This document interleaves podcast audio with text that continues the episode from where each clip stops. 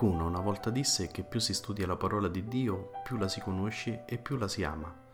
Leggere e approfondire il testo biblico è un aspetto non secondario del cammino di fede e di preghiera. Questi commenti al Vangelo possono essere un aiuto prezioso per condurre la preghiera personale. Ciao, io sono Cristiano e lui, l'altra voce che sentirai, è Padre Giovanni. Benvenuti su Ali d'Aquila, un podcast diverso.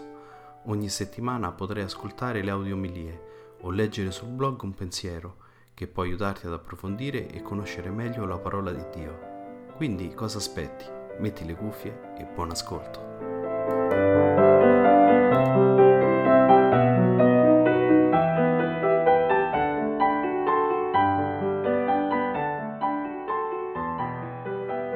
Dagli Atti degli Apostoli.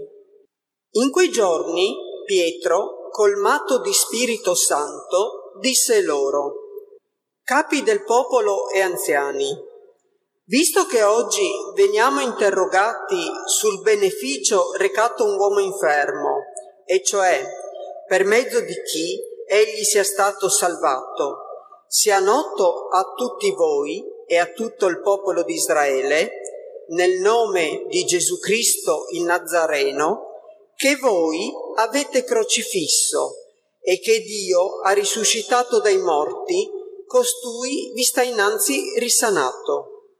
Questo, questo Gesù è la pietra che è stata scartata da voi, costruttori, e che è diventata la pietra d'angolo. In nessun altro c'è salvezza. Non vi è infatti sotto il cielo altro nome dato agli uomini, nel quale è stabilito che noi siamo salvati. Parola di Dio. Rendiamo grazie a Dio.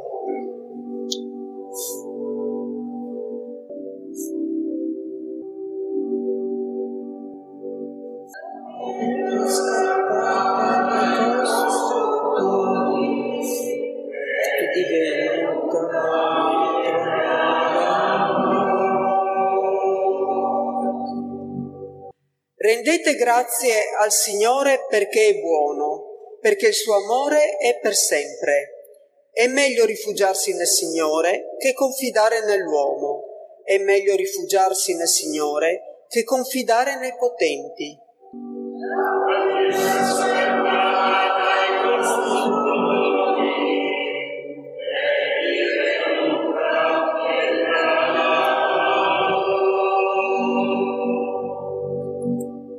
Ti rendo grazie perché mi hai risposto, perché sei stato la mia salvezza.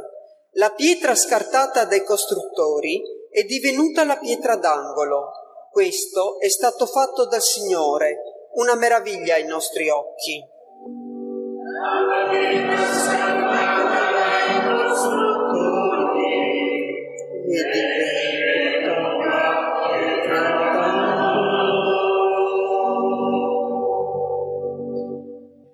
Benedetto colui che viene nel nome del Signore. Vi benediciamo dalla casa del Signore. Sei tu il mio Dio e ti rendo grazie. Sei il mio Dio e ti esalto.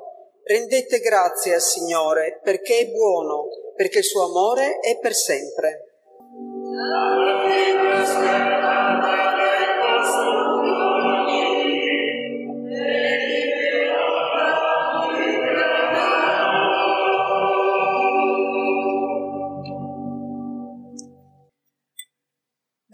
prima lettera di San Giovanni Apostolo. Carissimi, vedete quale grande amore ci ha dato il Padre per essere chiamati figli di Dio, e lo siamo realmente. Per questo il mondo non ci conosce, perché non ha conosciuto Lui. Carissimi, noi fin d'ora siamo figli di Dio, ma ciò che saremo non è stato ancora rivelato.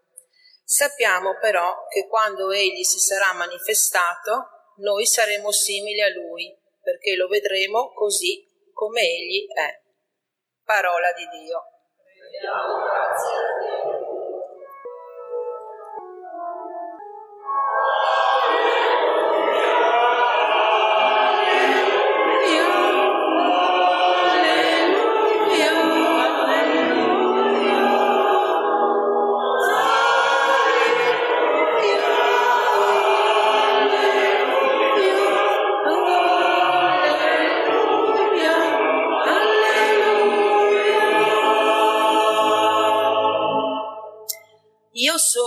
Buon pastore, dice il Signore, conosco le mie pecore e le mie pecore conoscono me.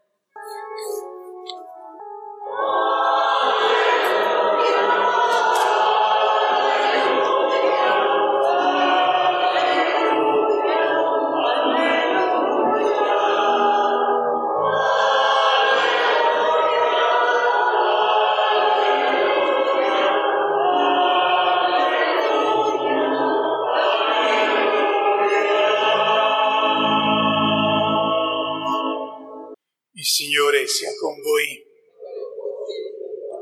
Dal Vangelo secondo Giovanni. In quel tempo Gesù disse, io sono il buon pastore. Il buon pastore dà la propria vita per le pecore. Il mercenario, che non è pastore al quale le pecore non appartengono, vede venire il lupo, abbandona le pecore e fugge. E il lupo le rapisce e le disperde, perché è un mercenario e non gli importa delle pecore.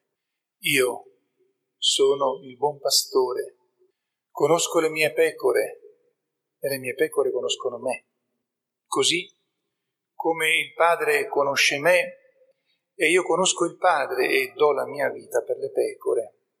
E ho altre pecore che non provengono da questo recinto, anche quelle io devo guidare. Ascolteranno la mia voce e diventeranno un solo gregge, un solo pastore. Per questo il Padre mi ama, perché io do la mia vita per poi riprenderla di nuovo. Nessuno me la toglie, io la do da me stesso. Ho il potere di darla e ho il potere di riprenderla di nuovo. Questo è il comando che ho ricevuto dal Padre mio. Parola del Signore.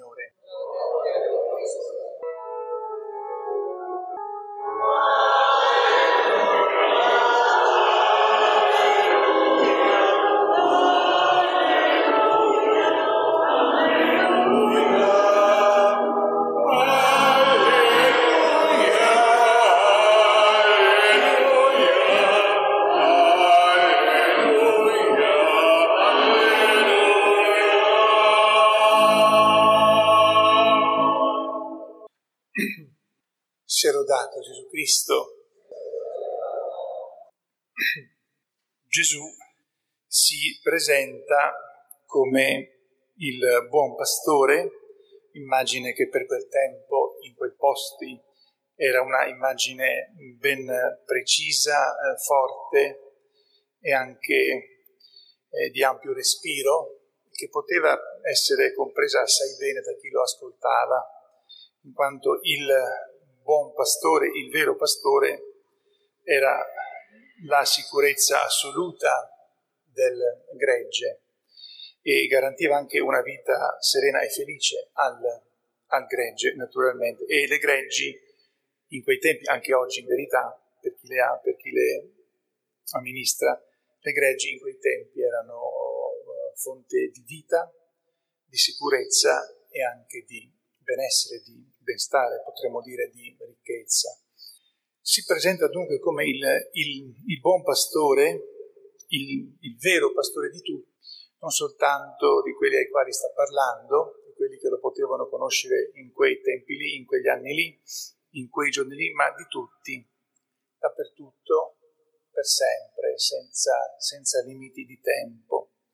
Come lui riesca a farsi conoscere piano piano a tutti, o forse potremmo dire meglio a dare a tutti la possibilità di conoscerlo, questo rimane in parte per noi un mistero, in parte invece c'è abbastanza chiaro perché eh, questo riguarda la missione della Chiesa. Il, lo stare in missione comporta il fatto di andare proprio a eh, no, non si può entrare eh, da quella porta, gliela chiuda perché... Grazie. Comporta l'andare in missione il, il far conoscere Gesù, buon pastore e vero pastore. Qual è la grande verità e al tempo stesso la grande, come dire, eh, sfida che c'è in queste parole è quello che ricorda San Pietro nella sua prima, nella prima lettera che abbiamo ascoltato nel suo discorso negli Atti degli Apostoli. In nessun altro c'è salvezza. Non c'è, infatti, sotto il cielo altro nome dato agli uomini nel quale è stabilito che noi siamo salvati. La salvezza di cui parla eh, San Pietro è la salvezza definitiva, la salvezza finale, e include anche quello che è un buon vivere per chi ha potuto conoscere Gesù Cristo nella sua verità. Dunque in nessun altro c'è salvezza, non c'è un altro nome dato agli uomini, a tutti gli uomini, nel quale è stabilito che siamo salvati ed è per questo che Gesù è il buon pastore di tutti. Noi siamo in un tempo, ma credo fosse ogni tempo della vita dell'uomo, siamo in un tempo comunque nel quale chi, eh, molti eh, propongono tante forme di salvezza, comunque di benstare, che vanno mh, al di là di quello che Gesù Cristo è e di quello che Gesù Cristo offre a tutti. E tante volte anche la nostra stessa vita cristiana mescola un po' quello che è la, la attenzione per eh, Gesù con quelle che sono invece preoccupazioni che con eh, Gesù non hanno molto a che vedere, ma soprattutto cercare di procurarsi salvezza, una vita decorosa eh, indipendentemente da Lui. Questa è la sfida di oggi, come dicevo forse è stata la sfida di sempre, ma oggi certamente questa è la sfida tra le più grandi. Eh, Gesù come unico Salvatore, con la sua umanità e la sua divinità, e ogni volta che in qualche modo noi uomini ci dimentichiamo di questo o pasticciamo le cose, vediamo molto bene che cosa accade. Gesù unico Salvatore. E lo chiedo, lo chiedo a me, poi lo chiedo a voi, chiedo, diciamo, faccio due, due, eh, due domande a me e anche a voi. Se io nella mia vita veramente sono convinto che Gesù è l'unico Salvatore degli uomini, quindi lo chiedo anche a voi se voi siete convinti di questo, ma poi una domanda che non faremo alle altre persone ma che ci serve comunque come atteggiamento mentale, se noi chiedessimo a tutte le persone che incontriamo nella nostra giornata, ma secondo te il Salvatore tuo chi è? Chi ti, chi ti salverà? Chissà quante risposte avremmo. E prima di criticare le risposte che ci verrebbero date dovremmo chiederci la risposta può essere stata confusa, può avere eluso anche, può avere fatto slalom, può anche essere stata offensiva, però questo vorrebbe dire che non, forse non abbiamo trasmesso sempre in modo pieno, corretto, educato anche, ma integrale comunque e a volte severo, non autoritaristico, ma a volte severo, a volte in modo delicato, chi è veramente Gesù Cristo, perché se le persone che noi incontriamo, che normalmente sono di ambiente che diremmo cristiano, non, non ci dessero delle risposte precise, dovremmo chiederci, non prima ancora della, di chiedere a, come mai loro hanno quelle idee o quasi nessuna idea, che cosa gli è stato trasmesso. Perché alla fine dei conti noi sappiamo, intuiamo che se Gesù ti viene trasmesso bene e se lo afferri bene, potrai anche cadere in vari peccati, ma ti ricordi che Lui è il Salvatore. Se per caso oggi ci rispondessero che, ma sì, il Salvatore, chi boh, non so, eccetera, vuol dire che è capitato qualcosa per cui noi non abbiamo, noi, o chi prima di noi comunque diciamo noi, non abbiamo trasmesso. E Gesù, che è l'unico Salvatore, non è conosciuto come tale.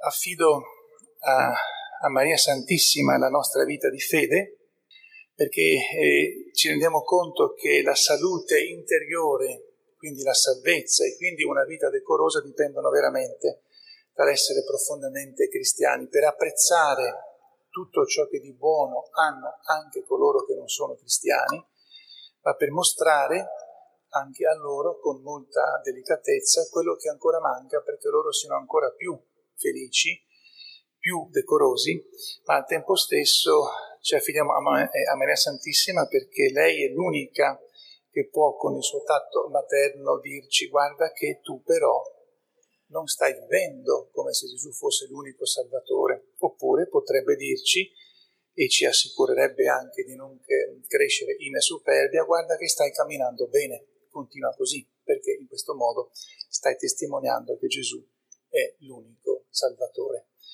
Sia lodato Gesù Cristo.